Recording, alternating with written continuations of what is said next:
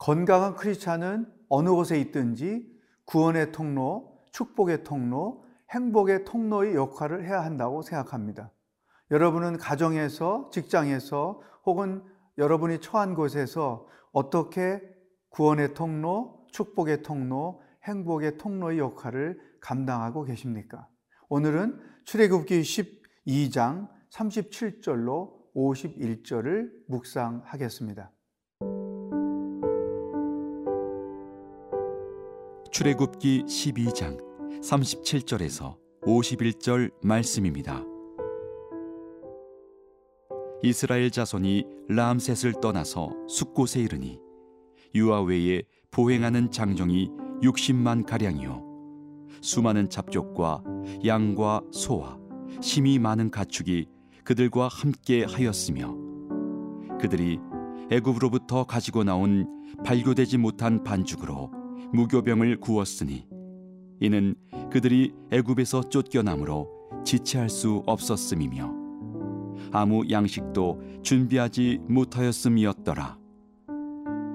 이스라엘 자손이 애굽에 거주한 지 430년이라 430년이 끝나는 그날에 여호와의 군대가 다 애굽 땅에서 나왔은즉 이 밤은 그들을 애굽 땅에서 인도하여 내심으로 말미암아 여호와 앞에 지킬 것이니 이는 여호와의 밤이라.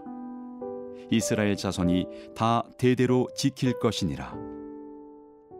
여호와께서 모세와 아론에게 이르시되 유월절 규례는 이러하니라.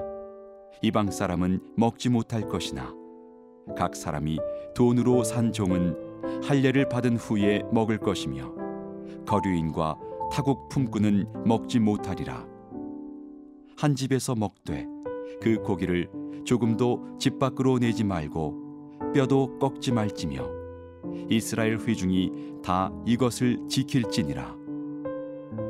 너희와 함께 거류하는 타국인이 여호와의 유월절을 지키고자 하거든 그 모든 남자는 할례를 받은 후에야 가까이 하여 지킬지니 곧 그는 본토인과 같이 될 것이나 할례 받지 못한 자는 먹지 못할 것이니라 본토인에게나 너희 중에 거류하는 이방인에게 이 법이 동일하니라 하셨으므로 온 이스라엘 자손이 이와 같이 행하되 여호와께서 모세와 아론에게 명령하신 대로 행하였으며 바로 그날에 여호와께서 이스라엘 자손을 그 무리대로 애굽 땅에서 인도하여 내셨더라.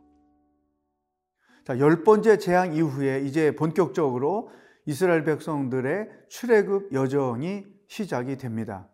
오늘 본 말씀에 보면 장정만 60만 명이었다. 그러니까 부녀자들 또 어린 아이들까지 하면 그 숫자가 굉장히 많겠죠.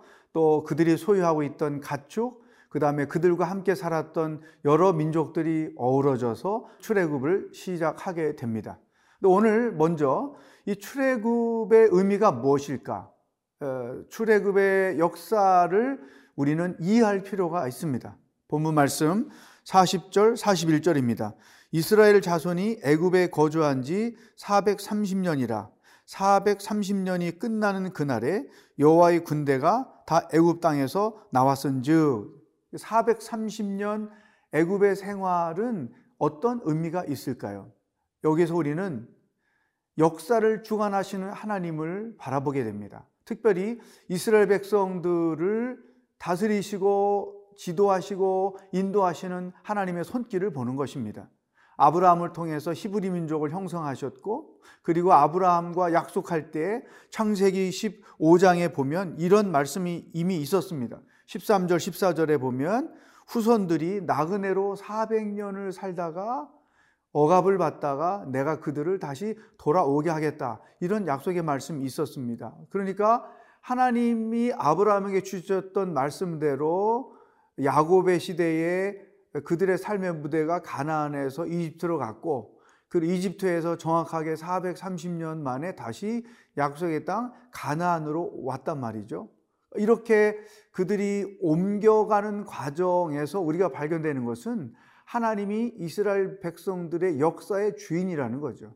하나님의 계획하심 가운데 그들의 삶이 진행되었고 하나님이 주관하심을 따라 그들의 인생 여정이 전개가 되었다는 것입니다. 여러분, 이 굉장히 중요한 신앙인의 원리입니다. 우리 크리스천들의 세계관인 것이죠.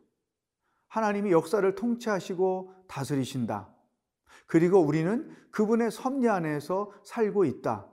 이것이 가장 기본적이면서 중요한 크리스찬들이 가져야 될 세계관인 것입니다.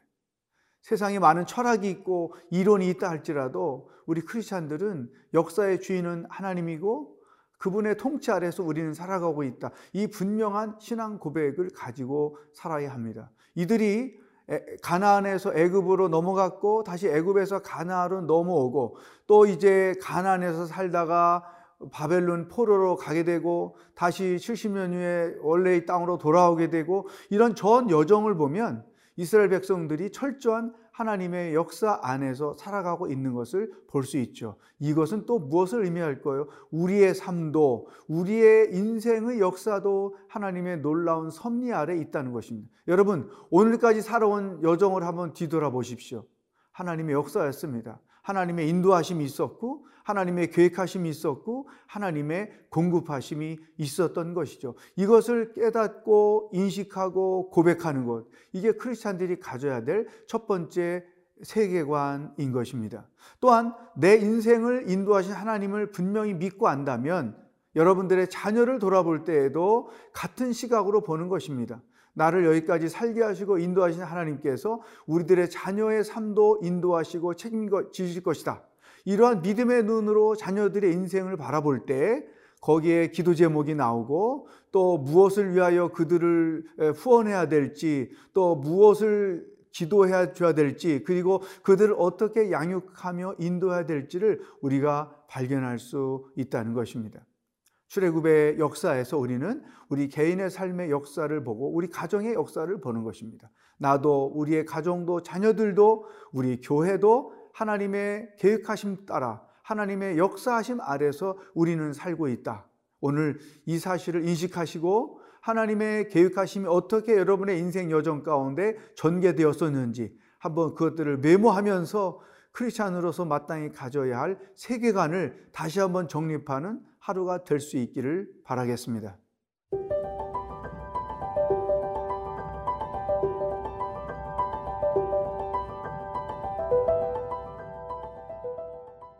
이스라엘 백성들의 출애굽의 규모를 보면 이제 장정 또 가정들 가축 그리고 그들과 어우러져 함께 살던 이방 민족들 다 포함이 되어 있죠. 근데 여기에서 우리는 놀라운 하나님의 말씀을 발견하게 됩니다. 48절, 49절 너희와 함께 거류하는 타국인이 여호와의 유월절을 지키고자 하거든 그 모든 남자는 할례를 받은 후에야 가까이하여 지킬지니 곧 그는 본토인과 같이 될 것이나 할례 받지 못한 자는 먹지 못할 것이니라 본토인에게나 너희 중에 거류하는 이방인에게 이 법이 동일하니라 하셨으므로 여러분 이 구절은 굉장히 중요합니다.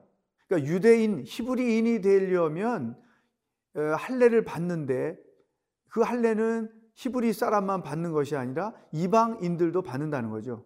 그러니까 그들과 동행했던 이방인들도 할례를 받으면 하나님의 약속의 자녀가 된다는 거예요. 그래서 어, 출애굽했던 그 사람들 중에 이방인들도 이때부터 이제 하나님의 택함 받은 백성으로서의 새로운 인생을 시작하게 됐다는 것이죠. 이 말씀에서 우리는 아브라함에게 주셨던 약속을 생각하게 됩니다. 창세기 12장 1절로 3절에서 주셨던 그 말씀, 복의 근원이 될지니라. 다시 말하면 아브라함을 통해서 구원의 통로가 되게 하겠다. 히브리 민족을 통해서 축복의 통로가 되게 하겠다. 이스라엘이 택함 받은 백성들을 통해서 행복의 통로가 되게 하겠다. 이 이스라엘 무리에 섞여 있었던 이방인들은 할례를 받음으로 하나님의 자녀, 하나님의 택한 백성의 대열에 들어가게 된 것이죠. 여기서 할례라고 하는 것은 오늘날 세대를 의미하는 것입니다. 인종을 초월해서 누구든지 예수 그리스도를 믿고 고백하면 세례를 받게 되죠. 세례를 받았다는 것은 하나님의 자녀가 되었다는 것을 의미하는데 이 하나님의 자녀가 되는 자격 조건은 오직 믿음 외에는 아무것도 없다는 것이죠. 인종 차별이 없다는 것입니다. 남녀노소 차별이 없다는 것입니다. 어쨌든 이 이스라엘 백성들은 아브라함에게 주셨던 약속을 지금 이 출애굽 여정에서 실현하고 있는 거죠. 그들이 복의 근원이 된 것입니다. 축복의 통로가 된 것입니다. 여러분, 여러분에게 축복의 통로가 되었던 사람이 누구입니까? 여러분에게 구원의 통로가 되어 줬던 사람이 혹시 있습니까? 반대로 여러분이 누군가에게 구원의 통로가 되신 적이 있습니까? 또 여러분이 누군가에게 축복의 통로가 되신 적이 있습니까? 건강한 크리스찬들은 가정에서나 교회에서나 직장에서나 심지어는 어떤 어, 사교적 모임 가운데서든 어디 있든지 간에 이 아브라함에게 주셨던 사명을 자신에게 주신 사명으로 알고 감당해야 됩니다. 우리는 누구나 구원의 통로 역할을 해야 되고 축복의 통로의 역할을 해야 되고 더 나아가서 행복의 통로의 역할을 해야 되는 것입니다. 자, 오늘 하루 여러분 한번 고민해 보십시오. 내가 구원의 통로가 되어야 할 사람이 누구 있는지를 둘러보세요. 행복의 통로가 되어야 할 사람들이 누군지를 둘러보세요. 축복의 통로가 되어줘야 할 사람들이 누구인지 둘러보시기를 바랍니다. 하나님은 우리를 통하여 이 땅에 구원이 열려지기를 원하고 믿음을 갖고 있는 사람들을 통해서 그 있는 곳이 천국이 되기를 원하시고 또한 믿는 자들을 통해서 함께하는 자들에게 하나님의 복이 임하기를 원하신다는 것이죠. 이것이 아브라함에게 주셨던 약속이고 동시에 우리에게 주신 하나님의 약속이라는 것이죠. 비로소 아브라함에게 주셨던 그 놀라운 축복의 통로의 역할을 출애굽 여정에서 일어나고 있는 것을 우리가 보는 것입니다. 여러분들의 삶의 여정도 이렇게 구원의 통로, 축복의 통로, 행복의 통로가 되기를 주의 이름으로 축복합니다.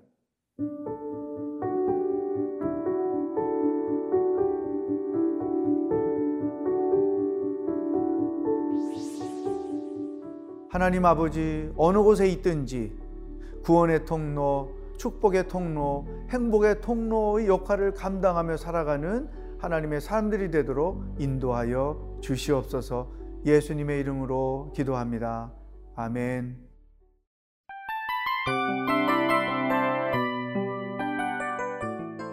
이 프로그램은 청취자 여러분의 소중한 후원으로 제작됩니다.